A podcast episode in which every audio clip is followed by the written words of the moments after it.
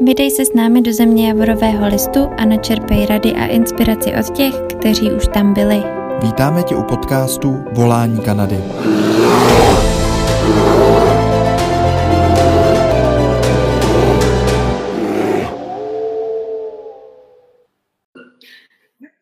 Ahoj, zdravíme všechny, eh, vítejte, eh, já jsem Martin, vedle mě Janča, připojili jsme se, voláme do Banfu, Michalovi Jatince. Eh, dneska rozjedeme rozhovor Working Holiday Visa, odjeli Michal s Týmkou, prosinec 2019, tuším, a dneska popovídáme o jejich dobrodružství, o práci, cestování a samozřejmě aktuální situace koronaviru. Jančo, doplníš krátce příběh a předám slovo. Určitě, určitě nám nezapomeňte psát otázky do komentářů, eh, jak na, teda hlavně na Michala s Tinkou, případně i na nás, s čím můžeme, tak pomůžeme. Tak a Martin už zmínil, že Michal s Tinkou odjeli do Kanady na Working Holiday v prosinci 2019. Žádali sami na vlastní pěst a pak následně využili vlastně agenturu pro to, aby si uh, našli práci hned na začátek. Začali jste pracovat poměrně rychle, si myslím, že jo? Mm-hmm. Tak jo. den, co jsme se ocitli v banku. To je to je Tak nám klidně pojďte prozradit něco víc o tom, proč jste se rozhodli zrovna pro Kanadu. Proč ne někam jinam? Zéland, Kanada, Amerika? No, u mě to bylo tak, že já jsem vlastně v červnu minulého roku státnicovala z angličtiny a už tak nějak ten předchozí rok jsme se bavili o tom, co by pro nás bylo jakoby nejlepší, jaký bychom měli plán do budoucna. A tak nějak Michal, musím říct, Michal přišel s tím, že bychom odjeli na rok do Kanady. Mně se to první teda vůbec nezamlouvalo, protože už jsem měla jakoby jiné plány, spíše rodinné. Ale potom, potom mi to začalo dávat větší smysl, protože přece jenom jsem, jak kdyby vystudovala tu angličtinu, tak jsem chtěla mít třeba i porovnání, jelikož jsem několikrát byla v Anglii, tak jsem chtěla mít porovnání například s, a, s Kanadou. Uh-huh. Takže mi to dávalo smysl, bylo to pro mě zajímavé, takže jsme se rozhodli a, zkusit víza a v listopadu jsme vlastně odletěli. Super. A Michale, co tobě vnuklo myšlenku právě Kanady teda? Jakože když to přišlo z tvojí strany, tak bylo tam něco, je příroda, viděl jsem tamhle fotku Moraine Lake, víš co, nebo tak něco a řekl si jako, hm, tam potřebuju. Já bych to přesně vystěl takhle, no. Já, já jsem viděl hrozně moc těch fotek, ty přírody a obecně toho, co se dá v Kanadě zažít a co se jakoby málo kdy dá zažít.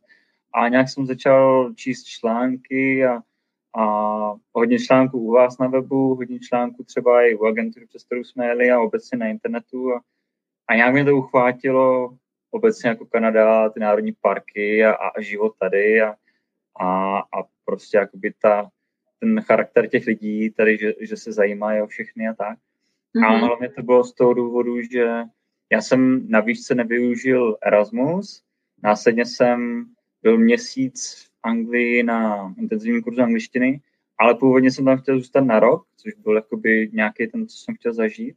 Ale pak jsem dostal dobrou nabídku práce, takže jsem to nakonec skrečoval a, a z toho roku byl jenom ten měsíc. Mm-hmm. No a pak během tří let, kdy jsem dělal kariéru, jsem nějak zjistil, že mi to chybí, to zahraničí, ta zkušenost. A jak jsem začal koukat, kam by se dalo jet a začal jsem narážet na fotky Kanady a, a já miluji hokej a, a zimu milujem oba dva, lyžování, takže skoro jasná volba potom. No. Paráda. Helejte, a pojďte nám ještě teda říct, Tinka mluvila o studiu. Eh, ty jsi studoval teda angličtinu a Michale, ty jsi studoval? Já jsem studoval strojářinu na VUT v Brně. Uh-huh. A pak jste stihli i nějakou práci, teda co jsi říkal, vlastně jsi dělal kariéru, že? takže nějaký já jsem, já jsem stihl tři roky, nějaký ty kariéry a, a Tinka vlastně skončila ano, rok. já jsem skončila v červnu od června do října jsem pracovala na letišti v Brně a pak jsme vyjeli do světa. Mm-hmm. Super. A litujete toho? Nebo napadlo vás někdy, je, měli jsme muset, víš co, pracovat a protože teďka předpokládám, že ne, to, nebo vím, že asi že nepracujete v oboru vyloženě, a takže vás možná občas jako může připadat myšlenka, jo, a mám já tohle zapotřebí tady vízet, nebo... Já se teda musím přiznat, že já jsem asi ten první měsíc, měsíc a půl se takhle cítila. Měla jsem fakt chuť si zbalit kufry a odletět zpátky domů, mm-hmm. protože to byl jako velký krok do neznáma a krok z komfortu do spíš nekomfortu ze začátku. Ale teď, teď toho určitě nelituju, no. člověk si zvykne. A já bych, já bych to jenom dodal, že já jsem to měl podobně. Já když jsem končil v práci, tak, tak jsem vlastně nevěděl. Já jsem celkem dobrou pozici, a, a i do neznáma. A ještě když jsme pak nakonec zjistili, že jdeme dělat housekeeping, tak já jsem z toho byl jako hodně špatný. Furt jsem si říkal, že jako proč to děláme a, a ten první měsíc tady kor byl vlastně prosinec, byl to před Vánocema a my jsme pak nakonec ještě onemocněli přes Vánoce a Silvester, já nejvíc. Takže nás to jako celkem, začátek byl náročný, pak nás položila nemoc a chvílema jsme měli jako takový pocity, že zbalíme kufry a, mm. radši to zabalíme, protože to nezačalo úplně dobře, ale jsme rádi, že jsme, že jsme to zvládli a teď rozhodně si myslím, že nelitujeme, že všecko zlý je k něčemu dobrý, jak, jak říkám. Jasný. Ale úplně ten začátek, vlastně pojďme se vrátit, jak jste žádali o víza, nebo jak vlastně probíhala ta příprava tady v Čechách, která vás dostala do té Kanady, kde jste dneska? Protože jste pár, což je vlastně taky hodně Čechů řeší tohleto, hele, jsme dva, nejsme jeden, ten vízový proces Working Holiday, víme, že eh, je prostě aktuálně losování o náhodě. Eh, jak jste tohleto řešili? Já teda, pokud můžu začít, tak já jsem to sobecky všechno hodila na Vichala. a trochu jsem mu to jako všechno tak na něj hodila, protože jsem neměla tolik prostoru na řešení těch víz. Takže musím říct, že Michal to všechno takhle zařídil za začátku. No, já, já musím zase říct, že byl to můj nápad, takže já jsem to bral tak, že, že do toho jako do toho zařizování půjdu hlavně já a Tinka měla před těma státnicema, že jsem nechtěl nějakým způsobem i brát čas. A hlavně my jsme na začátku to měli tak, že jsme si řekli právě proto, že je to loterie a dostat, dostat víza, aby jsme dostali oba dva, bylo fakt jako štěstí, tak jsme do toho šli od začátku tak, že to zkusíme, vůbec jsme tomu nedávali nějakou velkou váhu, že to tam prostě dáme a, a ono to nějak dopadne a pokud to dopadne, tak pak budeme řešit, jestli teda fakt pojedeme nebo, mm. nebo jak to vlastně vymyslíme. A dohoda byla taková, že buď to dostanou oba, anebo když jeden, takže se prostě nepojede, jedině oba dva. Žádný záložní plán, jakože když to dostane jeden, tak jestli budete zkoušet ty komando víza nebo něco takového, vůbec jste nezjišťovali. Ty chvíli jsme tak dalece jsme vůbec nepřemýšleli. ne, jo. A bylo něco, co vás v rámci toho vízového procesu třeba zaskočilo, nebo Měli jste tam nějaký zádrhel takový? Když jste byli, vy jste byli oba vybraný poměrně rychle spolu, že? No, no tam bylo právě takový hrozně moc štěstí, nebo, mm. nebo jak říkáme my třeba osudu. My jsme vlastně se rozhodli, oni to hodně oddalovali, to spuštění těch víz. Většinou to bývá nějak v prosinci a u nás to v našem případě to začalo až nějaký první týden v únoru minulého roku. A my jsme vlastně do toho půlu hodili ty přihlášky asi tři dny předtím, než, než se začalo první kolo losování. A, a byli jsme vylosováni vlastně hnedka ten první den, ráno jsme se probudili a o půl sedmé já a v 6.25, na to nezapomenu, 6.25 došel mail, že jsme... No a o půl, o půl hodiny ten druhý, to bylo to nějak v rámci půl je. hodiny. My jsme se vlastně probudili a měli jsme tam oba, takže, takže my jsme to měli zároveň. No, což jako... Ani kousek toho dostal a to nedostal. Přesně tak. Nebyla šance, prostě jsme to dostali oba.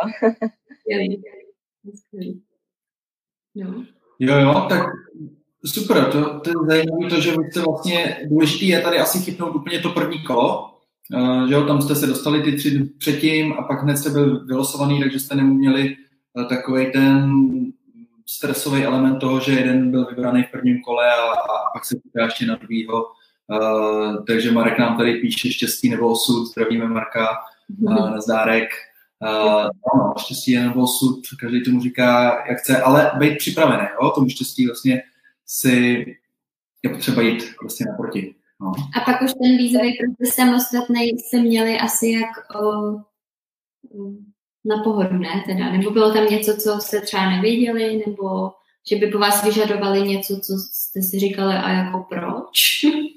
No, vždycky to bylo, se mi zdá, že jsme dodržovali deadline, že jo, třeba měli jsme měsíc na to okopírovat. Ten tam od sebe teďka navádí, že jo, takže tam asi ani není, jako, že byste na něco tak, jako je to tam, mluvím možná teď za Michal, protože já jsem se tam procesu... Já jsem to vlastně Všechno se to zařídí a bylo to hrozně jednoduché. Tím se to šlo jak po másle, to je super. Já musím říct, že a vlastně od té doby, co jsme tam hodili tu přihlášku a následně nám přišel ten invitation letter, nebo jo, tam přichází ten invitation letter a pak jde tím procesem, že se tam doplňují pasy a podobné věci, tak vlastně už od začátku, když jsme tam hodili tu přihlášku, tak nám, to musíme jako fakt přiznat, pomáhal strašně váš web, protože my jsme jakoby už předtím, než jsme tu přihlášku tam hodili, já jsem byl na schůzce v agentuře v Čekasu a právě jsme se o tom bavili, jaké jsou možnosti, jak to vypadá s tou přihláškou.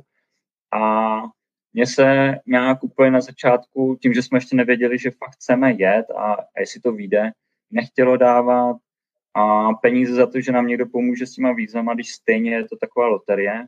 A když jsem pak objevil ten návod, jak, jak projít tím vízovým procesem u vás na webu, tak jsem si říkal, OK, zkusíme to sami, jestli to má výjít, tak to vyjde, a jestli ne, tak, tak to prostě vít nemá. Ale věřil jsem si na to, že tím procesem, taky díky tomu návodu, ale taky díky tomu, že si myslím, že to nemůže být nic jako složitý, anglicky jsem nějakým způsobem uměl, případně uměli, že jsme si mohli poradit, tak jsme si řekli, zkusíme projít tím procesem a když ty víza dostaneme, což jsme nakonec pak někdy ke konci května dostali, tak, tak pak budeme rozhodovat, jestli pojedeme s agenturou, anebo jestli pojedeme mm. úplně sami nakonec, když tím projdeme sami, mm. tak jestli pojedeme sami.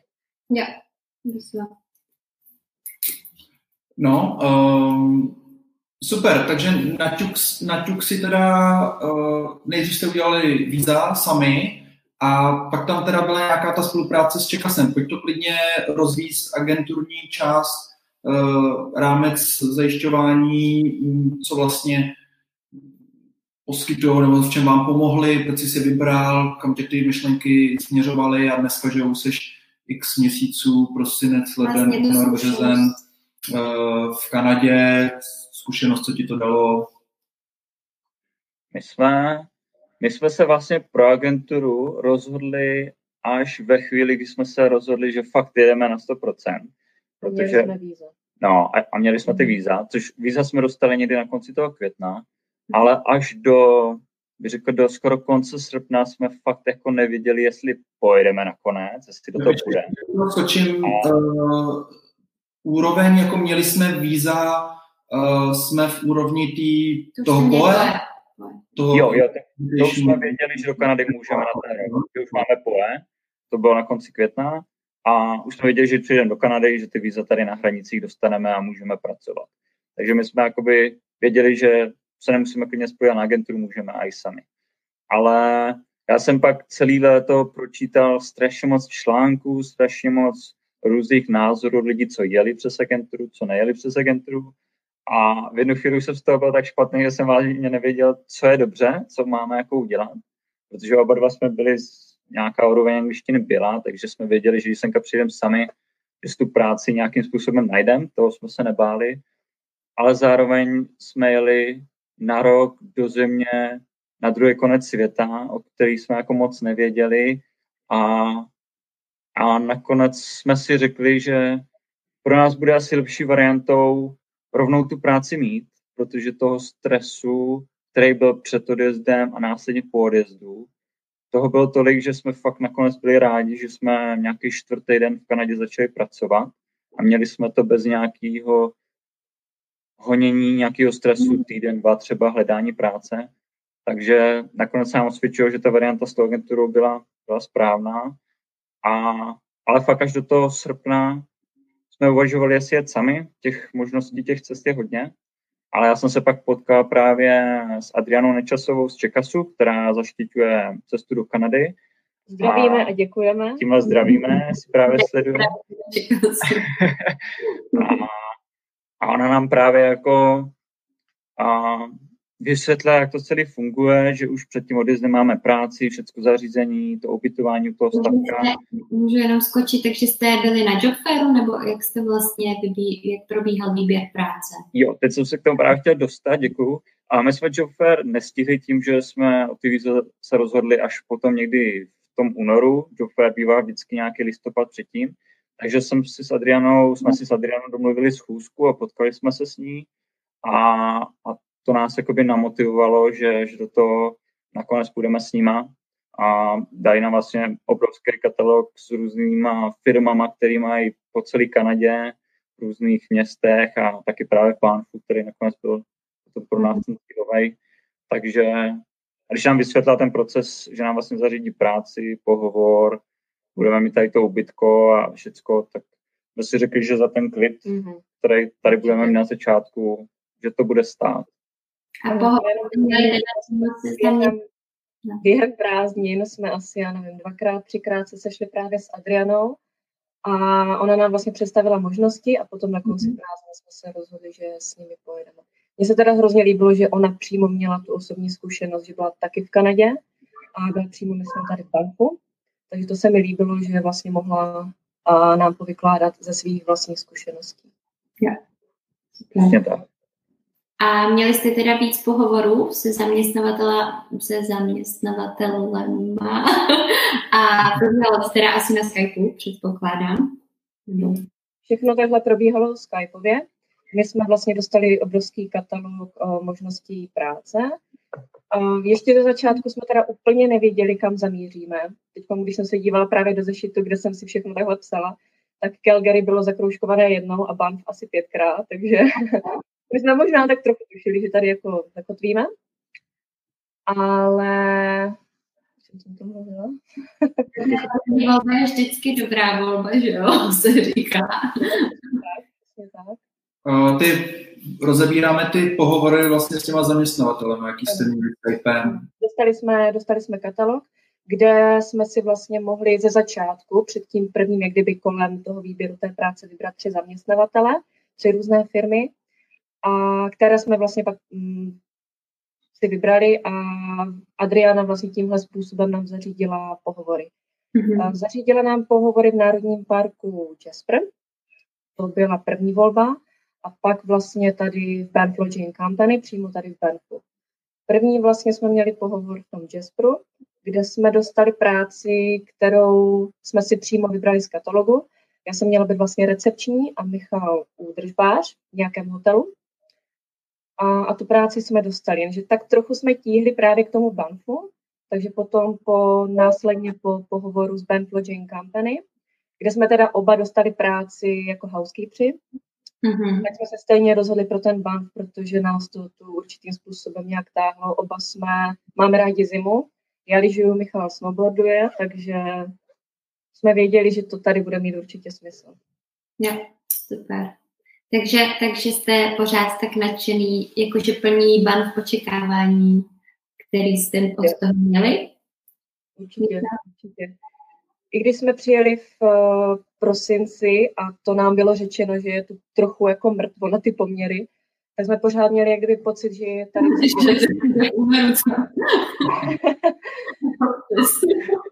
protože hlavní sezona jakoby začíná v létě a v zimě je to spíš o tom, o tom lyžování a lidi si tak jako spíš jezdí odpočinou. Tak jelikož jsme koupili vlastně ty skipasy na celou sezonu, tak jsme měli vždycky vlastně co dělat. I na procházky, když jsme chodili, bylo tu různý, spoustu různých akcí, vyřezávané sochy z ledu, jak tady Banfu, tak v Lake Louise, takže Super, já skočím, protože mě je velmi zajímavý. A jestli klidně dokážete říct a navodit nebo atmosféru, jaká je v Banfu, teď myslím třeba klidně, když jste přijeli v tom prosinci, uh, kdyby někdo se rozhodoval, hele, mám jet do Banfu, anebo mám jet spíš někam jinam, přestože jste třeba někdy jinde ještě nebyli, ale co ten Banff jako má tak super, že by tam Češi teda měli jet? A teď myslíš přímo jako, když jsme přijeli v tom prosinci, co nás jako tady zaujalo a hmm. proč jsme byli nadšení, jo? Jo, přesně, přesně. Tak určitě ty zasněžené hory okolo. To bylo neskutečné, protože každým směrem, když se člověk podíval, tak prostě byly hory, okolo hory a zasněžené hory a tuny sněhu, což jsem naposledy zažila jako dítě. A to, že ten sníh přetrvával, tak to, bylo, to byla úplná pecka. Takže určitě jako sníh, hory, potom vlastně ta i vánoční výzdoba. Pak, jsme, pak se nám hodně líbilo hned přímo v centru, tam byl takový ice rink, kde jsme mohli vlastně chodit uh, bruslit. Tak tam bylo zázemí pro místní, byl tam oheň, člověk si mohl opést marshmallow nebo prostě cokoliv, jenom si sednout a nasávat tu vánoční atmosféru. Teď samozřejmě, teď samozřejmě Kanaděné a místní to člověk, když potká, tak to už má tu atmosféru kanadskou přímo nasátou, protože oni jako hned pohotově pozdraví, kolikrát se třeba zastaví, zeptají se, jak, jak se máme. Dostali jsme se vlastně do různých takhle situací, kdy jsme mohli se takhle pobavit s Kanaděny, takže to, to byla úplná pecka. Pro nás takhle plně zážitek hned první dny. Super. Já bych to jenom doplnil, že pokud se někdo rozhoduje, kam, kam do Kanady jet, jako jsme to dělali my, tak my jsme uvažovali mezi nějakým městem větším, jako je Calgary právě, anebo, nebo tím Banffem, případně Jasper. A furt jsme nevěděli, jestli, jestli to malé městečko pro nás bude, že my jsme z Brna a, a nevěděli jsme si Banff nebo Jasper nebude taková nějaká jako vesnice, nebo prostě jestli to bude dost příležitostí tady. A nakonec, když jsme viděli fotky a, a četli nějaký příběhy lidí, co tady jsou, tak tak pak jiná možnost není, protože i spoustu lidí říká, že v Calgary toho není tolik co dělat a hlavně kolem Calgary není taková příroda jako tady. My jsme tady fakt jak v pohádce. To městečko je maličký, že ho přejdete z jednoho konce na druhý pěšky za 25 minut. Jezdí tady i autobusy, a takže je nějaká jakoby, uh, doprava uh, veřejná. A zároveň uh, teď mě to vypadalo, co jsem chtěl říct, ale zkrátka je to takový malý horský městečko a kdo miluje aspoň trošku přírodu, tak, tak si to tady prostě zamiluje, i když je z města. Je jako, je tady fakt, fakt super. A je tady hrozně, jo, to jsem chtěl, je tady hrozně moc využití, je tady hokejový, hokejová plocha, na kterou se dá hrát hokej, je tady bazén, je tady fakt všechno, co najdete ve velkém městě. A, a už vím, co jsem chtěl říct. Je tady Mekáč a Starbucks, což už značí, že jako je to nějak vyspělý. A zrovna McDonald byl první, kam jsme zamířili, když jsme přijeli, byli tady tak trošku ztracení. Ale, ale fakt, kdo semka přijede, tak jako nevíme o někom, kdo by řekl, že se mu to tady nelíbí, nebo že, že by se nezamiloval. To, to nejde snad ani. A máte třeba, co se lidské stránky týče, že jako lidi, kteří tam třeba pracují, takhle cizinci, nebo tak, anebo že jde spíš tím, že je to jako pesnička, dejme tomu, takže se tam vlastně třeba víc každý s každým zná, že jako i když jste z Čech, tak prostě pak chodíte na nákup a oni vlastně vědí, jo, to je Michal Stínou a že už podle přízvuku třeba, že, že to poznají, jako že nejste místní a že vás jako mezi sebe tak jako komunitně vezmou i, je to takový, že přece jenom tam ty lidi drží při sobě, ačkoliv vědí, že tam třeba pracuje hodně cizinců a tak, že jako ten turismus tam frčí a jako sezónní práce se že jo, vybízí vyloženě pro tady ty programy třeba. To bych zase řekla, že zase tak intenzivní to není, protože přece mhm. jenom je tady spousty turistů, takže většinou to město je fakt napráskané turisty a pokud jsme třeba jako šli do supermarketu, tak jsme jako potkali pár známých tváří, ale spíš, co jsme vlastně se tak jako potkávali s jedními a těmi samými lidmi, bylo to food rescue, že? Mm-hmm. vlastně, kdyby um, stát frontu, když to tak řeknu, na jídlo. A tam už byly ty, sám, ty samé tváře osobnosti, takže tam jsme si kolikrát jako fakt pokecali a mm. ty pořadatelé už potom věděli a tak jsme se prostě povídali a bylo To je skvělý, to je jedna z možností, jak se v Bermu dá uh, že jo, ušetřit poměrně dobře. Máte, klidně to pojďte ještě přiblížit a jestli vás napadnou ještě nějaké další věci, co jako jsou takový specifický třeba po té komunitní stránce právě pro van. Já vím, že nám uh, Martina s Michalem tenkrát říkali, že se tam dá vlastně přihlásit jako zažádat o nějaký ten ambasador pass. Já myslím, že máme celý blogový článek no. na jak do Kanady.cz nějak 8 věcí, jak ušetřit v Banfu. Uh, tak a... jestli to využíváte třeba? No, ale určitě, že jo, ono se to prostě i mění, přidává něco dalšího. Uh, jak to tam vypadá teď? Mm-hmm teda tady do toho po, po, pronikli ještě nějak jinak. A klidně pojďte jenom přiblížit i to food rescue, ne každý to zná. No, možná, co to vlastně je? Možná to funguje i někde jinde, tak ať lidi vědí, po, po čem vlastně um, pátrat. No, tak vlastně těch věcí, co se dá dělat takhle, aby se lidi potkávali a pak, když se potkají v tom městě, tak, tak se právě jakoby budou vědět, že, že se znají. Tak je buď to Food Rescue, ke kterému se hnedka vrátím, pak jsou tady Chili Night, kam člověk může přijít. Je to v kostele a i když já nejsem věřící, tak, tak jsem rád do toho kostela chodil, protože jsem se tam potkával s lidma právě z Banfu. Mohli jsme si pošerovat naše zkušenosti, jak pracovní, tak životní. bylo tam jídlo zadarmo, což bylo taky fajn, že jsme ušetřili na jídle, ale hlavně tam šlo o tu komunitu.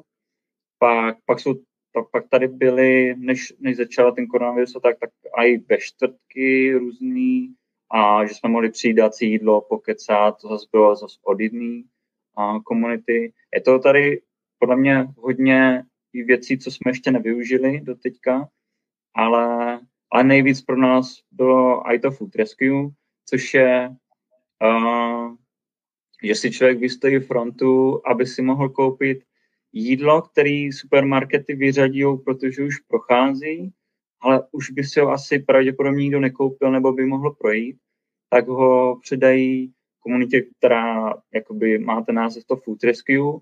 A tam člověk přijde, zaplatí, a za začátku to byly 2 dolary, následně to byly 3 a, a stojí frontu, teda vlastně, no stojí frontu, ono se to otvíralo vždycky v 6 hodin a dřív to bylo tak, že a lidi tam chodili, kdo dřív přijde, ten dřív si může vybrat to, to lepší jídlo, ale protože chodilo hodně lidí, tak nakonec to udělali losovacím systémem, takže se tam většinou tak o půl šesté lidi potkali mezi půl šestou a šestou, zařadili se ve frontě a pak si lidi vytahovali čísla. A kdo měl menší číslo, tak šel, tak šel na to lepší jídlo.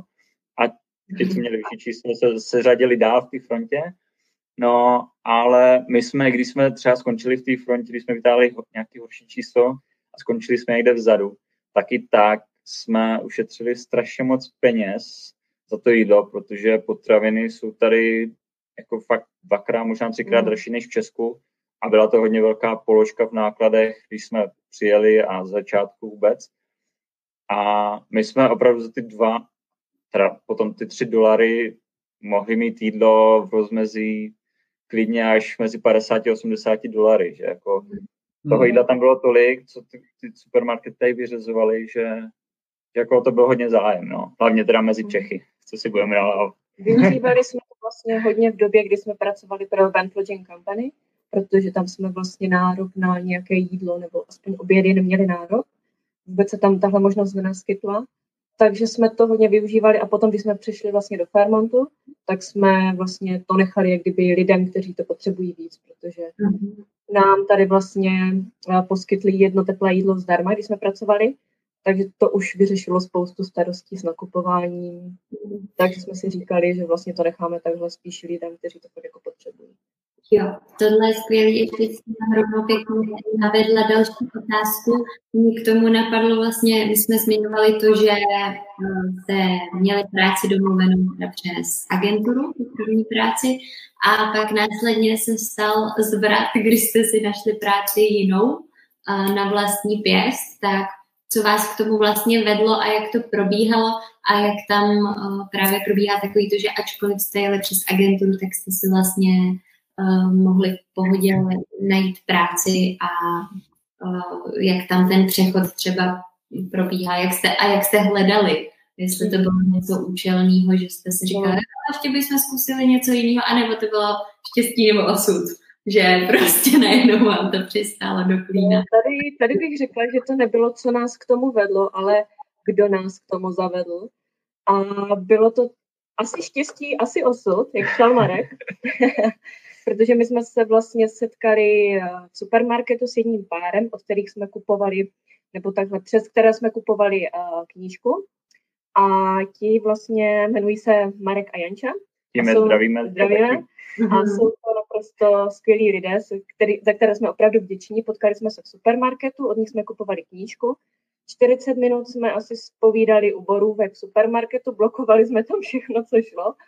A tak nějak jsme se skamarádili a oni právě už v té době pracovali tady pro Fairmont jako spa attendant ve wellness.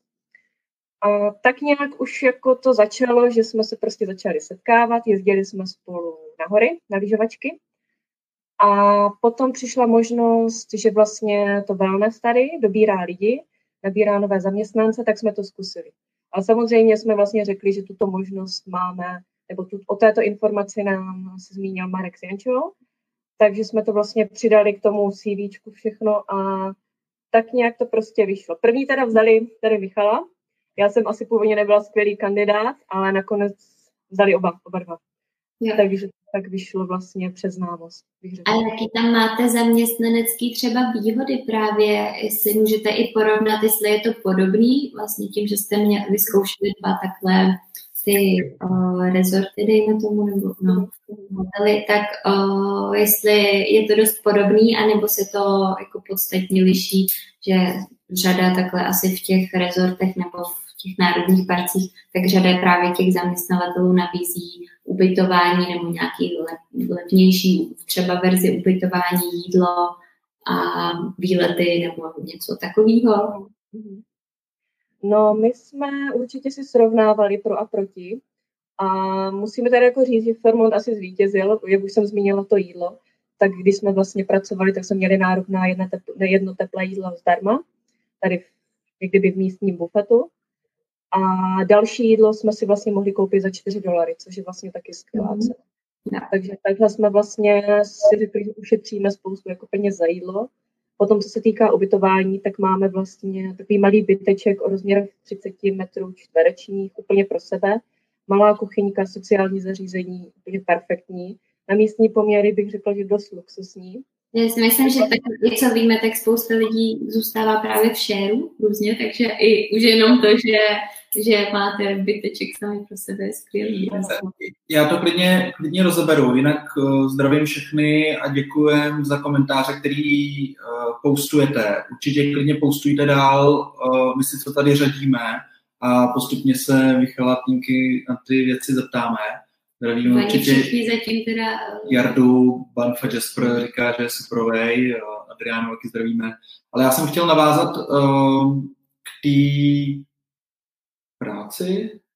Výhody zaměstnání. Výhody zaměstnání, práce, mm, asi mi to naskočí později, takže uh, klidně, klidně pokračujte. Uh, já, já to teda zrovna doplním jenom těma výhodama. Jenom porovnání toho, když jsme šli přes agenturu a když jsme tady jako sami v tom Fairmontu. My, když jsme šli přes agenturu, tak i tady ve Fairmontu máme staff accommodation, což je ubytování většinou šerovaný, anebo když jsme pár, tak tak můžeme být společně. A právě v tom Barn Forging Company jsme měli ubytování, že byly dva pokoje a v každém jsme byli pár a šerovali jsme kuchyň. To bylo v případě, když jsou lidi pár. Když jsou sami, tak, tak je tam většinou osm pokojů, šeruje kuchyň a, a, a sdílí se obyvák. Hmm, no. Čtyři pokoje šeruje osm lidí. Jo, takhle. Čtyři pokoje a šeruje osm lidí, takže dva lidi v jednom pokoji. A když jsme přišli semka do Fairmontu, tak tady to většinou bývá, že ten byt šerují dva lidi, když se neznají, a když mhm. jsou pár, tak jsou společně v tom bytě. Takže je to mhm. jakoby v tomhle hodně velká výhoda a my jsme se jako neskutečně polepšili, že jsme teďka na bytě sami, ten byteček je docela velký a máme tady vlastně všecko. Až teda v tom Barnfordní Company jsme měli vybavenou kuchyň kompletně, nemuseli jsme vůbec nic kupovat. Tady ta kuchyň není vybavená, takže jsme si museli koupit nějaký hrnce, příbory, základní věci. třeba vařící no, Já už jsem člověče, víš, co by mě strašně zajímalo, uh, jestli můžeš trošku pozdílet, jak tam vypadá ten proces toho, že třeba platíš nějakou zálohu, že jo, na další měsíce, jestli chtějí měsíc dopředu, dva měsíce dopředu, jestli se podepisuje smlouva, nebo to je na dobrý slovo, uh, jestli platíš měsíční rent nebo 14-denní rent a jestli výpověď je zase, že notifikace prostě dva měsíce předem, anebo máte domluvený termín, kdy odcházíte, uh, takovýhle nějaký administrační věci. A klidně, jestli můžeš i pozdílet cenu, protože to lidi taky často jako zajímá, kolik vlastně člověk platí za nájem. Hmm, určitě. A tak smlouva tady samozřejmě je, tu jsme podepisovali jak v předchozím ubytku, tak i tady. S tím, že nájem se platí vždycky po 14 dnech, takže až po těch 14 dnech se zaplatí nájem. S tím, že tady je výplata každý 14 dní, takže vždycky z výplaty nám to rovnou odečtou, my se o nic vlastně nestaráme což je super. A to bylo jak v tom předchozím zaměstnání, tak tady. A předchozím zaměstnání jsme dávali v tom Bound Company i nějaký depozit. 150 kanadských dolarů. 150 kanadských dolarů. S tím, že potom na konci nám to vrátili. To vrátili. Všechno mhm. a tady ve Fairmontu tady nechcou nic, žádný depozit, což je jako tady super. Tady to bylo na to dobré slovo. Tady to bylo na dobré slovo. Samozřejmě, kdyby se něco rozbilo, tak na konci nám potom odečtou peníze, až se dělá nějaká a ta prohlídka, že odcházíme. No a co se týče ceny za noc, tak uh, v Pan Company jsme měli 13 dolarů za noc, což je nějakých 180 korun za noc. No, na člověka? Na člověka. A tady, tady je to 13,60, takže je to víceméně podobný. A, a je to, co víme, jedno z nejlevnějších ubytování, co, co tady v Banfu je možné vůbec mít, což obecně bývají ty staff accommodation. Mm-hmm. A tomhle je to neskutečná výhoda, že ušetříme jak na obytku, tak v tuhle chvíli i na jídle, takže... Yeah. A doufám, že jsem odpověděl všechny no, no.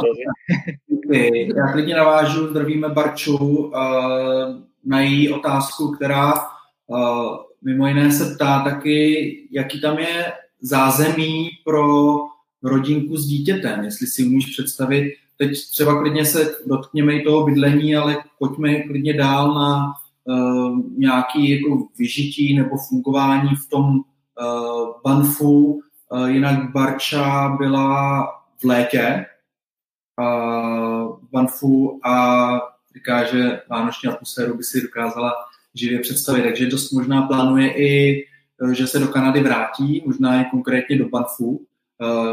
Jak byste to tam hodnotili? Uh, zajímavý pohled Michala jako kluka a ty jako holku. Uh, umíte si tam představit jako rodinku s dítětem, nebo už jste tam vlastně viděli nějaký takovýhle pár s dítětem, jak tam fungují v?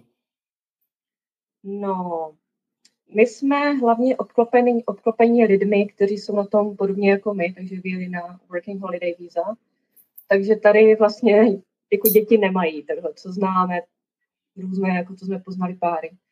Ale pokud bych to měla shrnout, jako co nabízí město pro rodiny, tak bych řekla, že je tu dost jako pěkné vyžití. Jsou tu i uh, dětská hřiště.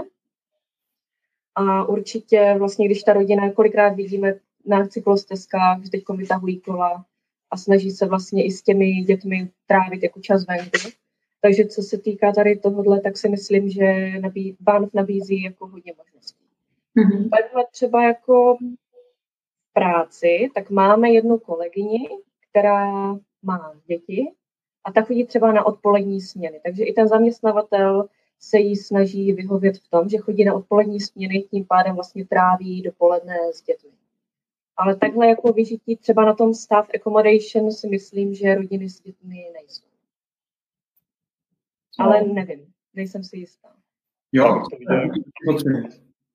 abych to viděl asi podobně, jak říká Tinka, my se s tímhle typem lidí moc jako extrém nesetkáváme, ale, ale rozhodně jsem tady viděl takové rodiny a, a umím si to představit, že, že, že tady bude žít rodinka s menším dětskem nebo obecně jakoby dítětem, protože tady je to fakt tak nádherný, že, že by tady byli jak v pohádce a, ale mám to stejný s tím staff accommodation, že si to asi úplně neumím představit, ale asi by to aj šlo, kdyby to zaměstnavatel nedělalo problém, což nemáme nějak ověření, nebo mají nezjišťovali, ani nemáme tu zkušenost, že by ten někdo takhle byl, to Hmm. nevím.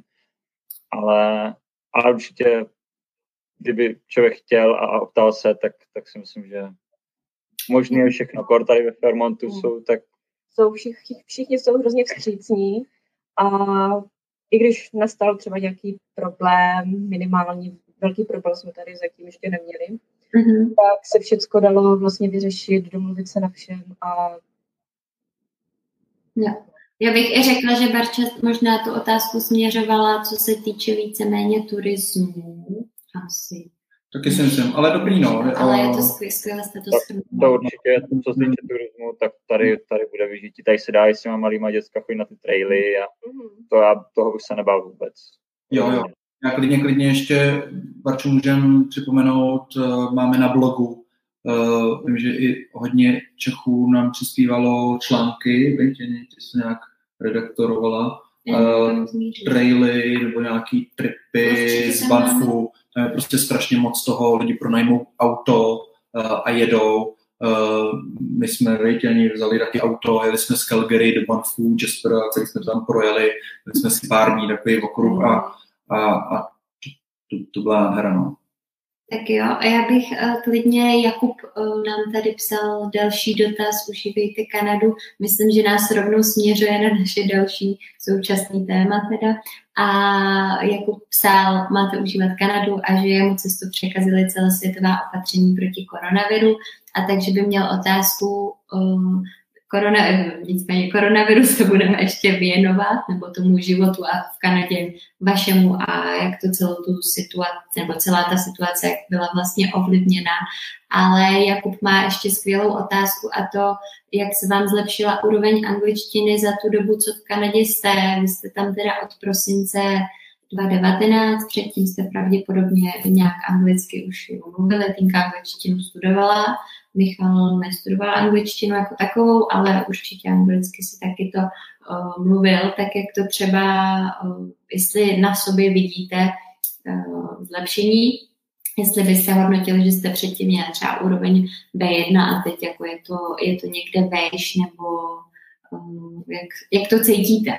Já třeba za sebe si myslím, že nám jako Kanada hodně dala, co se angličtiny týče a zároveň určitě tam vidím i vliv toho, s kým trávíte čas, že, že jestliže pracujete víceméně s Kanaděnama nebo pak třeba s dalšíma cizincema, trávíte hodně čas, času s Čechama a tak dále. Takže co vy angličtina? Já teda začnu a já za sebe musím říct, že já jsem to nestudoval, i když jsem angličtinu používal na nějaký komunikativní úrovni, dá se říct pravidelně v práci, ale většinou po mailu a občas po nějakým Skypeu, tak, tak jako byla to taková angličtina, že jsem se domluvil a, a s tím jsem semka i přijel, že jsem neměl problém se na něčem domluvit, ale, ale vždycky jsem měl strach, dělal jsem hodně chyby, dělám furt a, a některé věty občas nedali smysl, tak, tak jsem se musel opravit, zasmáli jsme se, ale rozhodně a když už člověk jede tak někam do zahraničí, tak bych určitě neměl strach, jaká úroveň angličtiny je, protože pokud překoná ten strach vyrazit, tak, tak snad v zahraničí přežije skoro každý. Já jsem se v předchozí práci setkal s člověkem, který nebyl schopný dát dohromady základní větu, fakt jako základní větu, a, a prostě vyrazil a, a věřím, že za čtvrt roku je úplně někde jinde a to stejný jsem byl já, už jsem se pak přestal ještě víc bát mluvit, takže to pro mě bylo takový přirozenější. A je to přesně o tom, s kým se člověk stýká tady v tom zahraničí. Dokáže to tady být rok a stýkat se s Čechama a nenaučit se objednat si jídlo v restauraci. I takovou zkušenost tady mám. A jsou tady takový lidi. A, a jsou tady lidi, kteří za čtvrt roku mluví anglicky, že byste řekli, že to studují několik let. Takže je to o tom, pokud chcete, pokud člověk chce a, a přestane se bát, tak je možné úplně všechno a je to jenom jako na tom daném člověku, co pro to chce udělat. Pokud se bude furt bát a bát se dělat chyby, tak se nenaučí asi nikdy žádný jazyk, ale pokud se přestane bát a přejde přes nějakých těch pár dní trapasů, tak se pak rozmluví a, a dokáže mluvit třeba přes vysílačku, jako já jsem to měl v předchozí práci a to jsem si to v životě nedokázal představit.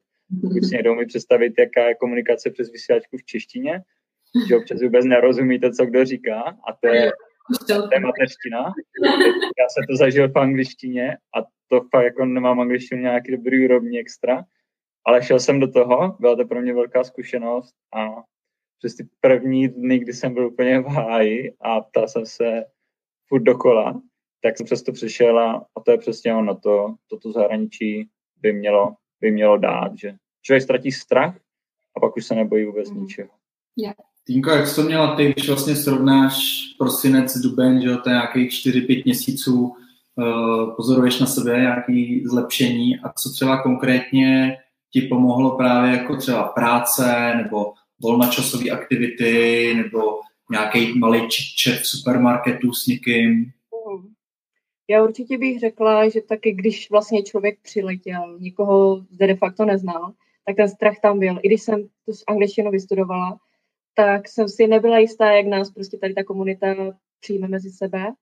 Ale počas se člověk zjistí, že je to právě o tom strachu nebát se, ale moc záleží na tom, kým se člověk jako obklopuje. Takže já potom jsem tak nějak ztratila bariéru, začala jsem se bavit s hosty v hotelu. Kolikrát jsme se prostě začali bavit s lidmi na tom food rescue, koho jsme třeba neznali. Nebyli to jenom Češi, Slováci, byli to vlastně i zahraniční lidé. A potom vlastně tady v práci člověk je, i když pracujeme třeba s těmi Čechy, tak když jsme byli v práci, tak jsme se vždycky mluvili, tak jsme vždycky se dorozumívali jenom anglicky, aby to nebylo blbé vůči ostatním lidem. A je to o těch, i o těch malých věcech. Nám si myslím, že i hodně pomohlo Chili Night, což je vlastně kdyby takový páteční večer v kostele, kdy se uvařilo chili con carne a tam jsme si prostě sedli k, ke stolu k, lidé, k lidem, které jsme vůbec neznali, začali jsme se s nima bavit a bylo to naprosto famózní. Teď kvůli vlastně koronaviru to není možné, ale i tak, když se člověk zamyslí a uvědomí si, že je to právě tady o těch maličkostech, tak je to, tak je to úplně bezvadné. Člověk ztratí takový ten strach bavit se s lidmi, které nezná a potom právě ho to nakopne dál, posune ho to dál, když právě jde do té komunity a začne se bavit i s lidmi, které nezná. Mm-hmm. Hmm. Já si pamatuju, my vlastně s Jančou nám asi nejvíc, nebo to cítím já, že nám strašně moc pomohlo. My jsme bydleli, začali jsme couchsurfovat v Kanadě, v Calgary a pak jsme bydleli, vlastně v rámci toho couchsurfingu, pak jsme si domluvili Mm, pokračování normálního bydlení s Adrianem a ten nás asi naučil toho strašně hodně, museli jsme v práci teda samozřejmě mluvit, že jo, anglicky měli jsme docela komunikativní práci a... jsme společně bydleli, takže... Společný vaření třeba, no. Doma to bylo paráda, ale musím... Vaření, já jsem vařila o něm. Já jsem to stejný když teda jsme ještě museli vařit. Ale já si třeba pamatuju, že jsme, nebo já jsem určitě byla, nebo mě častěji opravoval Adrian, že jsme byli vyloženě domluvený na tom, že když něco řeknu prostě tak, jak se to neříká, tak ačkoliv jemu to dá samozřejmě smysl a pochopí to tak, jako že mě opraví samozřejmě. A to jsem si připadala, že anglicky fakt jako neumím, protože občas, a bylo i znát, že mám jako lepší dny a horší dny, ale jsem měla pocit, že neřeknu jako větu dobře, aby, aniž by mě to jako opravil. Ale zpětně jsem za to byla rozhodně vděčná, ačkoliv tam byly momenty, kdy jsem si připadala jako úplný jako, mm, cože, dítě to blbost a štvalo mě to, ale přesně opakování matka moudrosti, takže když to člověk jako chce pilovat a má třeba ještě takhle někoho u sebe, kdo rád jako pomůže a opraví, a vlastně chce pomoct, tak je to, tak je to skvělá kombinace taky. No, to nám, to nám hodně pomohlo. E, nejvíc, největší problémy jsme měli se slovosledem. Mm-hmm. Janča s tím bojovala strašně hodně, protože je trošku prostě rozdílej než, než ten český. Ale co teda musím říct, já když srovnám moji cestu do Austrálie, kterou jsem měl vlastně jako první a tam jsem měl solo, tak vlastně cestování jako v páru, jako Čech-Čech, tak má i tu nevýhodu, že vlastně mluvíte spolu česky. A možná úplně nepřed, nepředstaknete v tom mozku jako do toho přemýšlení vyloženě jenom v angličtině. No, já jsem to já trošku tohle cítil. Já bych určitě tady do toho skočil jenom právě s tímhle, že jako v tomhle v tom je ta výhoda, má to samozřejmě jak všechno, výhody, nevýhody, ale právě spoustu lidí se třeba, nebo nám říkalo, vy máte takový štěstí, že jste na to dva, že také můžete vyrazit, já jsem sám, nemám s kým jet. Já bych určitě tohle nebral jako nevýhodu, anebo nějakou bariéru, proč nevyrazit do zahraničí. Já jsem také vyrazil netka po vysoké s nulovou, no, studoval jsem angličtinu od malička až po konec výšky, ale nebyl jsem schopný vůbec mluvit. A rozhodl jsem se takhle investovat a vyrazit na měsíc do Anglie na kurz, s tím, že jsem tam odjížděl, že jsem neuměl fakt jako složit nějakou základní větu, byl jsem z toho hodně špatný. A, ale tím, že jsem byl obklopený, obklopený jenom zahraničníma a lidma, neměl jsem tam nikoho k sobě a s Čechama jsem se tam právě ani nepotkal moc, tak já jsem poprvé v životě zažil, že z nějaký úplně základní angličtiny jste schopni druhý týden přemýšlet, když jdete po ulici v angličtině. A já jsem v životě nevěřil, že to je možný, ale když to člověk pak zažije, tak, tak je to jako hrozně krásný pocit, že člověk vyrazí sám, obklopí se jenom těma lidma, co mluví anglicky, ztratí ten ostych, což je důležitý, ne, nebýt zavřený doma, třeba po té práci, ale vyrazit na nějaký ty chili night, potkávat se s těma lidma. A za dva týdny jste schopni udělat takový pokrok, který v Česku nemusíte udělat za 25 let života, co jsem měl třeba já. Jo. Takže rozhodně to není žádná bariéra, když je člověk sám. Um, jo, jo, já, já si pamatuju taky ve chvíli, kdy jsem šel po ulici a najednou jsem si sám se sebou povídal. Takový ty monology prostě. Nám. A já jsem se začal podívat, povídat anglicky, no, to, to byl prostě náš Je to neskutečný pocit, jako něco takového zažít. Když to člověk slyší někde na nějakých přednáškách, tak, tak tomu nechce ani moc věřit, protože prostě je to něco neskutečného. Pak to zažije a je to fakt boží. Doporučuji. Uh, já, bych, já bych navrhoval, jestli Janče nemá uh, další, uh, v podstatě skočíme na téma aktuální situace, protože uh, koronavirus prostě postihnul celý svět, eh, samozřejmě i Kanadu. Eh, my jsme na to natočili jedno video o omezení cestování eh, do Kanady, kde jsme schrnovali situaci. Řada Čechů už získala VH víza nebo jsou v nějakém procesu. Díky za komenty Míry a Jakuba budeme budem na to reagovat, popovídáme o tom, jak moc se jako zasekly ty Češi na cestě do Kanady. Eh, já bych klidně začal nějakým úvodem, jestli Míšo Stínko můžete eh, schrnout v pár větičkách, jak aktuálně vypadá situace v Kanadě, eh, co je zavřený, co je otevřený, co se možná jako očekává do budoucna, jak to postihlo vás, jakožto normálně VH jedince a od toho se odrazíme asi. No tak aktuální situace vypadá tak, že a obchody jsou zavřené, otevřené jsou jenom vlastně obchody s potravinami a banky, pokud se nemýlím, tak jsou otevřené a pošta. S tím, že se vlastně dodržují rozestupy. Třeba na poště jsou vyloženě na zemi nálepky, kde lidi mají stát. A všude se musí vlastně dezinfikovat ruce. A roušky tady povinné nejsou, ale mám pocit, že se nosí víc a víc. Mhm. Například v obchodě prodavačky, co jsem si všimla, tak prodavačky je mají. A takže jsou chrání tou rouškou plus ještě takovým vlastně plexisklem, pokladem. Takže de facto, když člověk si potřebuje zařídit něco v bance, na poště, nakoupit si, tak není problém. Ale jinak všechna vlastně střediska, myslím, že i radnice je zavřená, a člověk takhle si vlastně neudělá výlet.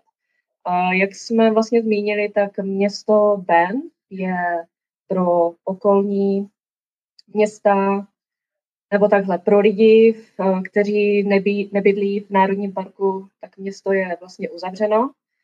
A například, když jsme šli o víkendu se projít okolo jezera, tak jsme si všimli, že stojí policejní hlídky na hlavní cestě a nevím tedy, jako co jim říkali, jestli jim třeba doporučí nebo striktně jako je přímo kdyby vyhodí z města, to úplně nevíme, ale byli jsme svědky toho, že několik aut se třeba otáčelo a úplně opouštělo třeba město. A když jsme tam šli v týdnu, tak tam žádné policejní hlídky nebyly. Mm-hmm. Takže ono spíše je asi na lidech, aby to dodržovali. Jenom třeba ještě kousek za městem Banff jsou, um, jsou třeba zábrany, takže člověk z určitého místa se sem jako nedostane. No. Ale třeba vím, že z Lake Louise se sem jako dá dostat do Banffu, stejně jak my můžeme z Banffu autobusem do Lake Louise se dostat. Takže to je, co se týká aktuálních opatření. Hmm. Jak vás to postihlo v práci? Vzhledem k tomu, že pracujete v turismus a turismus je tak nějak jako eh, pozastavený, že jo? takže... No. no, práci nás to postihlo tak, že jsme dočasně bez práce a já bych tu situaci popsal tak, že jsme asi 14 dní za Českem. To, co se vždycky děje v Česku, tak tady se tak nějak začalo dít o 14 dní později. Začalo to tím, že se zavřely sjezdovky, začaly se zavírat tady tyhle takové jako atrakce, lidi přicházeli o práci, až nakonec zavřeli i naše spa a bazén a nakonec celý hotel. A během té doby, což bylo někdy poslední dva týdny v březnu, přišlo o práci 4 tisíce plus lidí tady v Banfu a všechno se postupně začalo zavírat, mm-hmm. což bylo takový období, kdy, kdy jsme nevěděli, co bude. Spoustu lidí odsud odjíždělo, především ti, co byli na těch sjezdovkách, těm a ty vyhodili a i víceméně z, z, z těch staff accommodation. Tam nevím, jak to přesně fungovalo, ale prostě jim říkám, máte čtyři dny na to, abyste se vystěhovali, bohužel prostě nemůžeme nic dělat. Což byla docela tvrdá rana jako pro hodně lidí. A spoustu lidí takhle odjelo domů. A my jsme v té chvíli taky jako zvažovali, co budeme dělat, protože my jsme teda jako mohli zůstat na staff accommodation, v tomhle moc děkujeme Fairmontu, který nás jakoby zachránil, že a nám dal tady tyhle ty výhody, plus nám začali dávat třikrát denně jídlo zadarmo a to jako v tuhle chvíli, když jsme se tyhle výhody dozvěděli, tak, tak jsme se rozhodli, že i přesto, že nebudeme mít žádný příjmy, což nakonec teďka i z nějaké části máme, protože jsme na kanadské podpoře, ale to jsme v té době nevěděli, tak jsme, tak jsme se i přesto rozhodli, že budeme prostě platit ubytování, které je za minimální peníze, což zvládneme s tím, co jsme ušetřili, mm-hmm. a budeme čekat, co se bude dít a případně se za nějaký týden, měsíc rozhodneme, co dál. Takže jsme se rozhodli zůstat, což udělalo taky dost lidí. No a díky tomu, že teďka vlastně kanadská vláda udělala podporu i pro nás, co jsme tady na Working Holiday, tak si myslím, že nás tím jako hodně zachránili, že nám vrátili příjmy a zároveň se tady vlastně máme v tuhle chvíli líp, než bychom se měli v Česku. A to ohrožení, že bychom cestovali zpátky do Česka v té nejhorší době, i přesto, že, Česká ambasáda vypravovala letadlo zadarmo, z Montrealu. sice z Montrealu, což by pro nás bylo pět hodin cesty autem, pět dní cesty autem, anebo nějakým způsobem letadlem, který v té chvíli jako se rušili všechny a tak, tak jsme zhodnotili, že pro nás bude bezpečnější a lepší zůstat v Kanadě a nějakým způsobem to tady přečkat a přečkáváme. A komunikuje s námi nějak zaměstnavatel jakoby z pohledu co se nějakých vyhlídek týče, že asi pravděpodobně vám nebude moc poskytnout taky ať může být sebevětší srdcař a prostě chtít víc stříc a jasně pravděpodobně ty možnosti má zatím, ale jakoby dává vám třeba dopředu vědět, hele, situace se má tak a tak a je pravděpodobný, že prostě vydržíme ještě měsíc, ale další už prostě to jako dál takhle nepůjde, nebo máte tam takovou... Každý 14 dní vychází Castle Chronicles, což jsou vlastně takové jak kdyby hotelové noviny, mm-hmm. jak to tady vypadá, jak se to bude vyvíjet. A zrovna dneska mám jako čerstvou informaci, že by se hotel mohl otevřít na konci června. Teď právě za, myslím, že hodinu má být i rozhovor s provozovatelem hotelu, a kde by se o tom měl zmiňovat, jak to bude následovat všechno.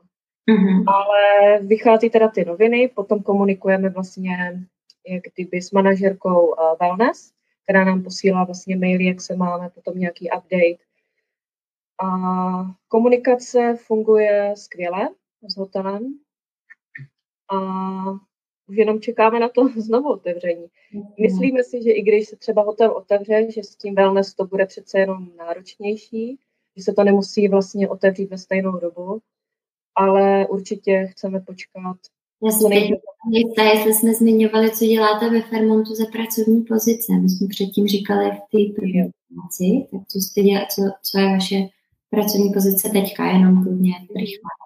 A my jsme vlastně pracovali ve wellness jako spa attendant, což vlastně je kdyby stále v oboru housekeeping, jenom se vlastně staráme takhle o bazén a o wellness. Doplňujeme ručníky, snažíme se a vlastně tady tuto oblast pořád nějak udržovat a takhle se snažíme lidem poskytovat nějaké jako služby.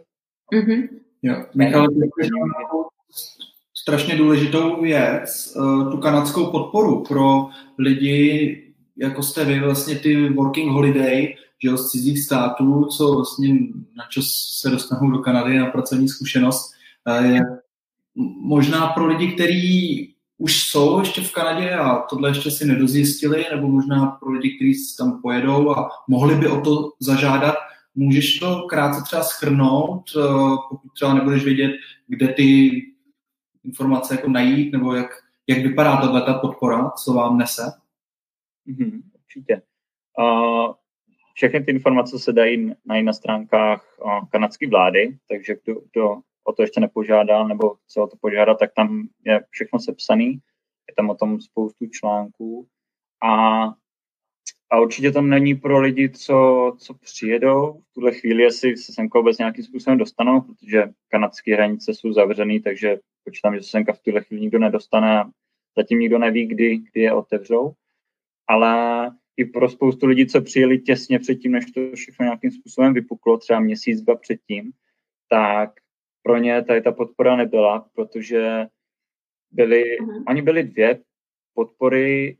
Jedna byla, kdy člověk vydělal, kdy odpracoval víc jak 600 hodin tady v Kanadě, což my jsme třeba nedosáhli, takže jsme si mysleli, že my žádnou... Jenom doplním, že nás to zasáhlo vlastně 14 dní po té, co jsme nastoupili tady do Fairmontu.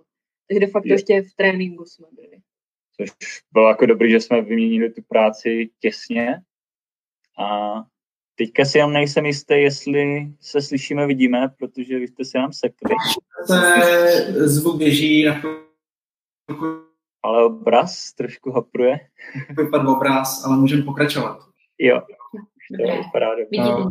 No, že, no uh, vlastně byly tady takové dvě podpory. Jedna byla, kdy člověk měl vyděláno více jak 600 hodin, což my jsme neměli, protože jsme měli hodně málo hodin z začátku, co jsme tady v Kanadě byli. I přesto, že byly Vánoce a očekávali jsme hodně hodin, tak jsme na těch 600 hodin nedosáhli. Ale naštěstí kanadská vláda potom otevřela další program pro lidi, co, viděli, co vydělali alespoň 5000 kanadských dolarů, na což my jsme dosáhli. Takže jsme, se, takže jsme o to požádali a bylo nám to schváleno. A vypadá to tak, že a, vždycky se vyplňuje report za poslední týden nebo 14 dní, pro ně to byl týden, teď, to, teď je to 14 dní. A pokud člověk přišel o práci kvůli tomu koronaviru, což tam jakoby stvrzuje, že jakoby přišel tu práci skrz ten koronavirus a nemůže jít zpátky k tomu zaměstnavateli, který na něho třeba čeká, jako nás Vermont, tak, tak vlastně za každý ten týden dostává 500 dolarů. Takže mm-hmm. měsíčně je to až 2000 a v hrubým s tím, že tady ta podpora může být až 4 měsíce. To jako by ta kanadská vláda tvrdila, že až 4 měsíce, pokud ten koronavirus to bude způsobovat, tak, tak člověk může být doma a pobírat tady tu podporu, což je jako pro nás hodně výhodný, protože ta práce, i kdyby jsme chtěli, tak ty práce je hrozně těžký, jestli vůbec je tady možný teďka nějakou sehnat že předpokládáme, že upřednostní lidi, co mm-hmm. jsou tady dlouhodobě a jsou místní, než, než nás. A na nás hlavně Fairmont čeká, což, yeah. což je pro nás výhodný, takže, takže přižíváme tady na té podpoře v tuhle chvíli. Ale jak teď v současné situaci teda trávíte dny vlastně bez práce? Jak vypadá váš uh, vy asi ne, nemáte úplně v, kan, v Kanadě není úplně karanténa jako taková, že jo? Tam jsou spíš doporučení než opatření teda. Takže jak vlastně vypadá váš den teďka? Hmm. Tak já se snažím sportovat, chodím běhat, potom vlastně společně s těmi Čechy s Markem a Jančou chodíme hodně na procházky. Samozřejmě dodržujeme distanc. A paradoxně jsem oprášila španělštinu, takže teď každý den jsem učím španělštinu. Pak eh, studovala jsem i ruštinu, tak se snažím mít i ruštinu, tak nějak angličtinu, člověk se snaží tak nějak pořád být zaneprázdněný. Takže mm-hmm. tak co se jako nabídne. Potom si čtu a máme Netflix. Super. V mém, případě je to, je to podobný až na nějaký to cvičení, k tomu jsem se ještě nedokopal. Takže občas, občas ten den je takový jako, jak my tady občas říkáme eat, sleep, repeat, takže jako jíme, spíme a opakujeme to. Ale, ale ne, tím, že jsme v Národním parku, což se nám a, vrátila ta myšlenka, že jsme rádi, že jsme se rozhodli pro bán, ono se to nějak zužitkovalo, neumíme si představit život v Calgary, my jsme tady vlastně obklopení, každý den koukáme z okna nahoru jednu a, a obecně na hory. Všude tady nádherná příroda, že se snažíme chodit co nejvíc to jde ven na nějaký traily, pěší traily a takhle tady zakázaný nejsou, takže hodně trávíme času venku. Já studuju Němčinu, protože jsem pracoval pro německou firmu, tak bych to chtěl v budoucnu zase zužitkovat. A koukáme na ten Netflix a snažíme se nějakým způsobem být a aspoň trochu produktivní, protože ty dny utíkají tak strašně rychle a mm-hmm. obecně ten den uteče v té karanténě hrozně rychle, že večer zjistíte, že jste toho moc neudělali. Takže, takže snažíme se nejvíc tu přírodu. Ta je tady tak, tak opravdu neskutečná, jak z pohádky, že z těch fotek, když jsem to viděl poprvé, než jsme senka přijeli, tak jsem si říkal, že to není ani možný. A pak, když to vidíte na život, tak tak všechno je možný na světě. A to jsme neviděli ještě ty krásně modré jezera, takže to je... Na ty se těšíme, no. no čekáme na léto. no, jo. Vím, vy i v volném čase jedete Facebook stránku 366 dní v Kanadě, takže můžeme doporučit všem, aby mrkli, máte tam super fotky, dáváte tam nějaký příběhy, a, takže lidi takhle můžou jako krásně sledovat ty Čechy o aktuální situaci, dáváte nějaký ty výletování. A já vím, že ve zprávách uh, proudějí takový ty informace, že jsme tady jako víc takový zavřený a, a je méně hluků a zvířata jdou že jo, do těch měst, že se objevili delfíni a tamhle přišli jako nějaký jiný. Uh, já vím, že i v Banfu je takový trošku jako i normální, že občas tam vidíš že jo, někoho přejít, nějaký zvíře. Uh, co jste už takhle Cože? Ale ne úplně v zimě. No, co jste tam jako tahle viděli, třeba ne jako ve městě, ale na nějakým treku? Jste viděli nějaký zajímavý zvířátka? No tak absolutně normálně je tady potkat elky na cestě. Mm-hmm. Třeba první den, když jsme se stěhovali, tak byli přímo pod našimi okny. A já, já z nich mám jako třeba strach, protože všechno, co je jak já, tak já z toho mám strach. Takže jsou to opravdu jako velká zvířata a občas jsme se teda dočetli, že jsou i takový nevyspytatelní, že třeba mm. jako můžou zautočit. Takže člověk by si mezi nimi měl udržovat uh, rozestup. Kanadský rozestup je jeden autobus mezi elkem a deset autobusů mezi medvědem. Člověkem a medvědem. Takže medvěda jsme tady ještě neviděli, jinak tady vidíme čipmánky a veverky kanadské. Mm. A nám se poštěstilo vidět i kojoty je to, je to tak, no. Já bych jenom upřesnil ty elci, kdo, já bych třeba v Česku asi nevěděl, co to je, mm. tak to jsou jenom takový jako, já bych to přirovnal u nás k nějakým jelenům, nebo... A nebo druh jelena, který má chlupatý vlastně tady ten no, jakože, spodek krku. Jsou to takový, no a, a pak vlastně jsou tady a možný potkat i něco jako srnky, ty tady chodí tak nějak, oni tady vlastně žijou, takže my jim tady tak nějak zavazíme, oni jsou tady doma a oni si tady fakt chodí jak doma, že prostě jdou po ulici, přes silnic, auta zastaví, nechají je projít úplně v klidu, hm, píše jako začnou obdivovat a fotit. Je to fakt občas tady jak zoologický. Mě to připomíná jednu situaci, když jsem pracoval právě v té předchozí práci, tak já jsem pracoval a v takové chatové oblasti, kde byly tři až čtyřpatrové chalupy a kde se hosti mohli ubytovat a bylo to uprostřed víceméně lesa. A tam ti jelci a, a ty srnky chodili pak každý den, hosti si je fotili, ani se nás nebáli. A v jednu chvíli, když jsme uklízeli pokoje, tak nám skoro vlezli až do té chalupy, že jako koukali, co se děje a, a my jsme nevěděli, jako, co s nimi máme dělat. A nezautočili na nás, jako oni jsou tam už hodně zvyklí a počítám, že i tady jsou hodně zvyklí na ty lidi, ale doporučuje se jako držet se od nich dál, což ne všichni dělají, ale, ale je to fakt hrozně krásné, je to něco, co zažijete někde, já nevím, zoologický vrací králové, kde, kde jezdíte mezi těma zvířatama a stejně za to musíte platit, tady je to, tady je to zadarmo. A, ale stále čekám, nebo já teda čekám, až někdy uvidím toho medvídka, no.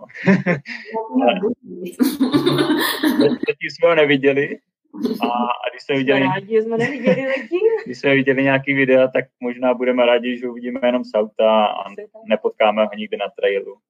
To jako, my jsme viděli zajíce, dával dobrý ale taky prvního medvěda jsme viděli z auta, když jsme jeli po dálnici, mm-hmm. jsme zastavovali, to je dobrý, a druhého jsme viděli teda při, při treku, no, ale mm. jo, jo, viděli? no, já viděli jsme, viděli jsme černýho medvěda, no. No, Grizzly, grizzly u dálnice a černýho... Černý byl taky u dálnice? Mm. Taky byl u dálnice. uh, Dobroš. Uh, Já bych ještě klidně vyzvala jenom teďka lidi, jestli někdo má dotaz na týmku s Michalem, tak ještě rychle teďka pište do komentářů. A jinak psala ještě Kristýna tady. Kristýnka, uh, tu bych skočil nakonec. Já bych teď uh, uh, pozdravil Kubu. A Kuba mimo jiné, díky Kubo za sdílení zkušenosti, že uh, Kuba je v Kenmore uh, a hlásí, že vlastně práce se v rámci služeb zastavily, ale ne úplně všude, protože stavby stále jedou a je možnost získat práci tam. Eh, takže parádička, díky za, díky za to. Mm, máme i skupinu vlastně komunita jak do Kanady, facebookovou a tam klidně taky můžete jako pozdílet vlastně kde kdo je v Kanadě a zrovna třeba vidí, že někde se točí práce, tak my jsme si zájemně pomohli a klidně, uh, jestli máme nějakou navazující pracovní otázku, že to je taková jako zajímavá věc v této oblasti.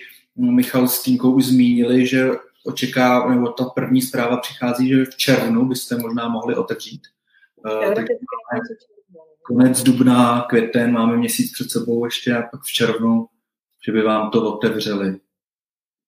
Mm-hmm. Právě jedna z těch věcí, proč i přesto, že bychom možná asi chtěli určitě hledat nějakou práci, tak nám Fairmont právě sám doporučil jít teďka a, jakoby na tu kanadskou podporu s tím, že oni by byli hrozně rádi a chtěli by nás zpátky, takže my, kdybychom si teďka našli jinou práci u jiného zaměstnavatele, tak bychom se pravděpodobně třeba nemuseli vrátit do toho Fairmontu.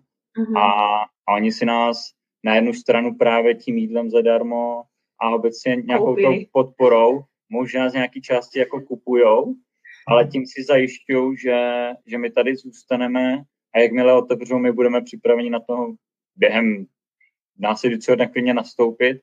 A, a to zase my jako tím, že my jsme nastoupili 14 dní předtím, než to všechno vypuklo, tak, tak by pro nás teďka bylo jako takový z nějaké části nefér a je tady po měsíci, co nás tady jako podporou a, a drží nás, aby nás tady udrželi jako zaměstnance, jim říct, tak my to balíme, jdeme někam jinam, i kdyby jsme mohli, ale, ale právě to chceme jako vrátit tím, že i přesto, že si těšíme, jak budeme cestovat celý léto, tak stejně nemůžeme, nebo jakoby asi by nám nedalo a třeba jakmile všechno otevřou říct, tak my končíme a jedeme celý léto cestovat tak jsme právě jako připojeni na to, že tady prostě celý červenec ještě budeme pracovat, co to půjde a následně tím se dostáváme k nějakým našim budoucím plánům, že jsme chtěli právě jako celý sepen procestovat a pak se asi zase vrátit do Fairmontu.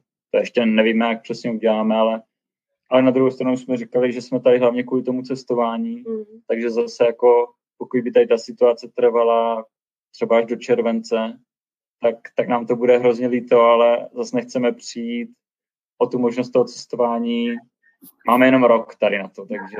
Ano, i to léto v Kanadě je krátký, že jo, to si budeme povídat. To je to nejdůležitější, na co čekáme vlastně, no. Plány jsou jedna věc a potom, jak se to všechno vyvine, tak je to vlastně druhá věc, no. Kdy otevřou parky, kdy takhle bude člověk moc zase cestovat bez omezení. Mm-hmm. Teď je to hodně nevysvětlitelné asi ve všech směrech. Ono se vlastně trošku něco teď plánuje, ale my vám držíme palce, aby to všechno klaplo co nejvíc podle těch plánů. Hmm. Uh, čau, Samueli, oblíbený v Kanadě, dotaz na Míšu a týmu. Uh, tam nějaký možná kanadský, možná jiný jídlo, jaký jste si oblíbili? No, teda moc neslyšela. Ten začátek jsme úplně nepostřihli něco jako, uh, jaký tady máme oblíbený jídlo. V Kanadě. Jestli máte nějaký? Oblíbený jídlo v Kanadě?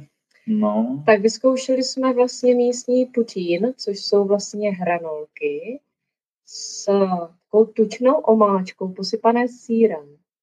To jsme vyzkoušeli. Bylo to zajímavé. Občas to vyzkoušet vůbec není na škodu, ale asi každý týden bych to jako z kalorického hlediska nemohla. jo, to naprosto souhlasím. Já myslím, že jsme tak úplně... Jinak mám pocit, že tady, když i koupím chleba, tak všude cítím javorový syrup.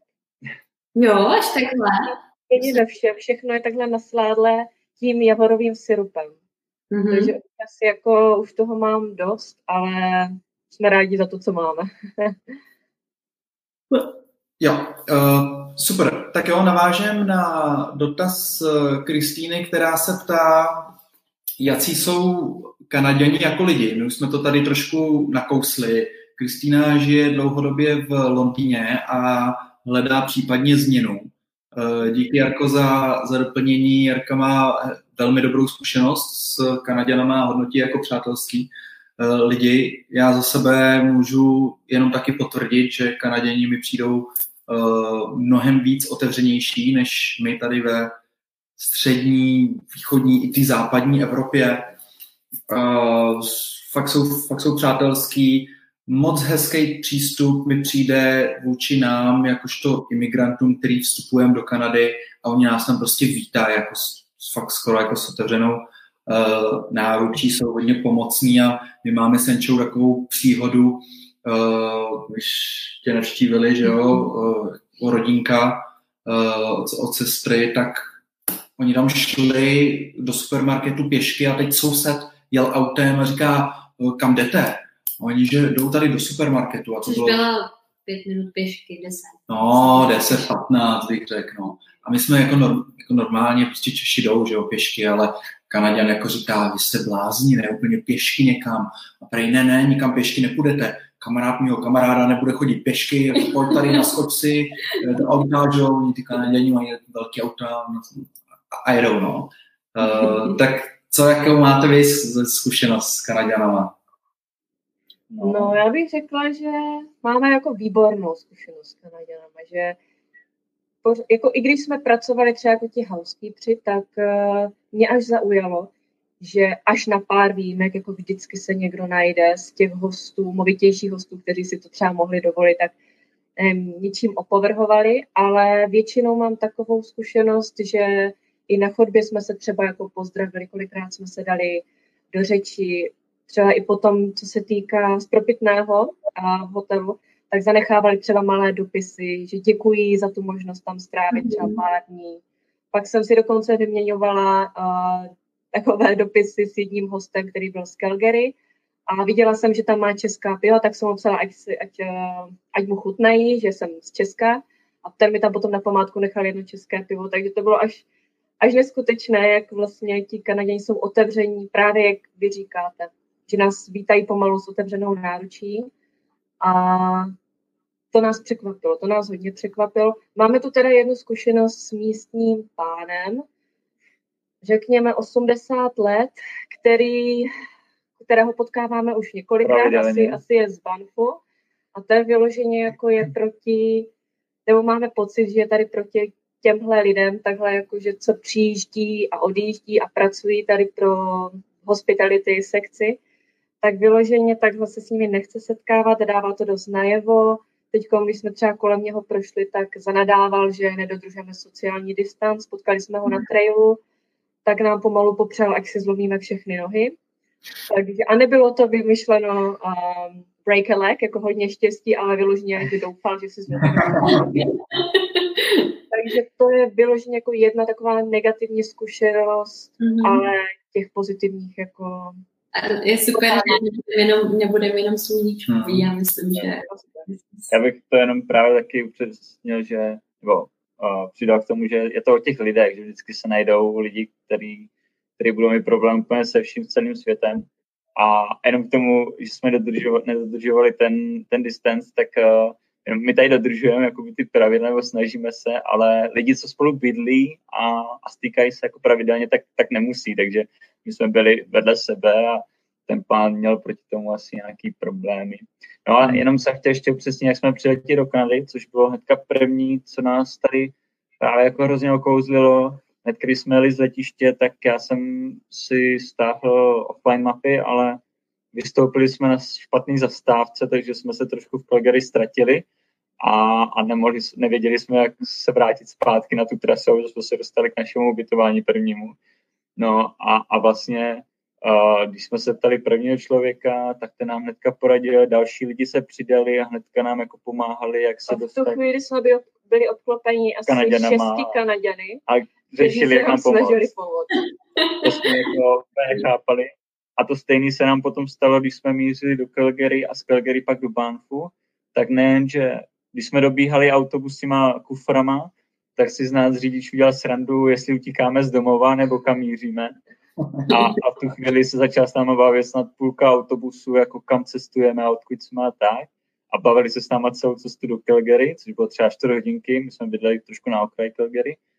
A, a další, hnedka v ten stejný den, a jsme hledali zastávku, odkud jde autobus do Banfu, hledali v mapách a šel kolem nějaký chlápek a hnedka jako nepotřebujete pomoc, vypadáte, že jste ztracení a s tímhle chováním se tady jako převážně setkáváme, takže je to jako, jak se říká, tak oproti Česku, v Česku se máme asi co ještě učit, aby jsme těm druhým pomáhali, když, když jsou ztracení nebo třeba pomoc. Neříkám, že to neděláme, ale, hmm. Ale v Kanadě je to jako častější. Možná je to i tím, že Kanaděni vlastně, že je jako málo, nebo že Kanaděni jsou vlastně všichni takový jako přistěhovalci, že to mají jako víc nebo tak. Takže víc v tomhle směru. To možný. A to bych tomu jenom doplnil, právě už jenom ta kanadská podpora, ta je jako neskutečná, že v Česku mně připadá, že aby nám nějak finančně pomohli, tak, tak to trvá týdny, člověk musí oběhat strašně moc úřadů a, a potvrzení a nevím co všeho. Tady, tady prostě jsme všechno udělali online.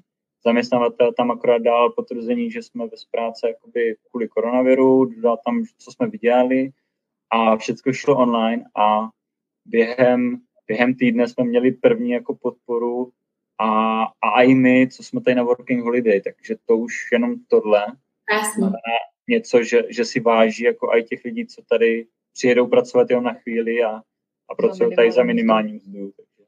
Všem mhm. tohle jako je, je jakoby ten pohled, co nám říká, že Kanada je jako trošku jiná země. No. Hmm. Máme se co učit asi. Hezký, super, díky moc za, za tohle sdílení. Uh, Jani, máš nějaký, už docela natahujeme čas, uh, jestli máme nějaké otázky ještě? Já, mě už nic nenapadá, takže já myslím, že to bylo krásné povídání spoustu užitečných uh, zkušeností a zajímavých. A snad budou jenom veselější teda pro vás se kanadským no, Já moc, já moc díky Týnce i Michalovi za všechno sdílení. Fakt jsme toho prošli hodně od vašich začátků v České republice, eh, přes vízový proces, working holiday, vybírání práce, změna práce, změna lokace, bydlení, jo, prošli jsme Uh, proč i tu aktuální situaci v Kanadě, koronavirus, duben, květen 2020. Um, určitě výzva všem, myslím, že i dál budete fotit a psát na svůj Facebook 366 dní v Kanadě. Uh, určitě doporučujem a tenhle stream určitě všichni najdou na Facebooku, jak do Kanady, na skupině komunita jak do Kanady a já přeju všechno, všechno best, ať se vám daří, uh, ať se to tam všechno rozvolní co nejdřív, můžete naskočit do práce, ať stihnete cestovat v Kanadě a, a Kanadu si moc užijte. Máte něco, co byste chtěli? i vám za tuto možnost si s váma tady tak pěkně povykládat. To jsme moc vděční. Já, já se rozhodně přidávám. Pro nás to bylo něco nového zase a kvůli tomu tady v Kanadě jsme, takže zažíváme furt něco nového. Takže tady ten přenos moc děkujeme za to, že jste nás takhle pozvali na a, živý rozhovor. Moc jsme si to užili. Doufáme, že jsme předali nějaké informace cený, že to nebylo moc dlouhý. Rozhodně nám nevadí, že jsme to, nenatá- že jsme to natáhli, pokud to nevadilo vám nebo divákům. A, a pokud určitě někoho něco zajímá takhle o Kanadě, děkujeme za, za promo akci na náš blog. Uh, určitě budeme rádi, pokud uh, nás budete sledovat a budeme dávat nové fotky, nějaké nové informace, máme toho spoustu v plánu, co tam, co tam dát. Já se snažím točit tady nějaký videa, v tuhle chvíli mám asi 600 giga záběrů, ale nějak se k tomu nedostávám, to všechno střídat. Takže, takže budu přidávat nějaký videa a určitě budeme rádi, když nás budete sledovat a, a, a pokud máte dotazy, napište a pokud budeme znát odpověď, rádi odpovíme. Budeme Určitě, tohle, tohle video bude dál vyset, takže kdo nestih a bude koukat za, na záznam, uh, může přidat dotaz dolů, budeme kontrolovat, uh, budu tam koukat i uh, účastníkou, uh, odpovědi určitě dál se můžou lidi připojovat s dotazama. A uh, za nás vlastně s Jančou, jak do Kanady, to není poslední stream a dáme si nějaký další klidně s, s lidma v Kanadě a budeme no. budem dál šířit Čechy do Kanady, podporovat, inspirovat, motivovat, pomáhat. Tak jo. Určitě, určitě my jsme uh, moc rádi, že, že děláte tu práci, kterou děláte. A děláte ji tak výborně. A děláte ji opravdu výborně. Jak jsem právě psal i vám a psal jsem to i do agentury. A my jsme fakt jako se rozhodovali hrozně těžce, a jestli vyrazit s agenturou nebo sami. A, a z jednou z těch variant bylo, že na váš web nás hodně vyklal, aby jsme vyrazili sami. My jsme nakonec vyměkli a, a vyrazili jsme s agenturou, ale rozhodně kdo uvažuje podobně a má z toho trošku depku, jako jsem měl já, a neví, jestli do toho investovat do té agentury nebo jet sám, tak obě varianty jsou správné. Žádná nemá nevýhody nebo výhody, ať uděláte tu nebo tu cestu, obě, obě vás přivedou k něčemu tak nádhernému, že nebudete řešit, jestli jste investovali do agentury nebo, nebo jste tady sami 14 dní nedali práci. Obě, obě varianty mají hrozně moc výhod a, a taky mají nevýhody, ale co dneska nemáš. Jo? Takže rozhodně, pokud váháte, obě varianty jsou správně. Takže. A, a ještě jednou děkujeme za vaši práci, za ten rozhovor. Moc jsme to užili, si myslím. Děkujeme, že jste chtěli sdílet zkušenosti. Není zájem. Všem divákům, uh, mějte se všichni moc fajn. My už tady máme večer a uh, sleduje v Čechách, užívejte středeční uh, podvečer a vám v rádě přejem užijte si ještě den, protože máte krásný časový posun a uh, jste napřed. časový povedu, povedu napřed. Je to, je, je to tak, my jsme tady o, hodin, o 8 hodin uh, vlastně mladší. tak jo, děkuji moc a mějte se hezky. Ahoj do Česka. Ahoj. Ahoj. ahoj.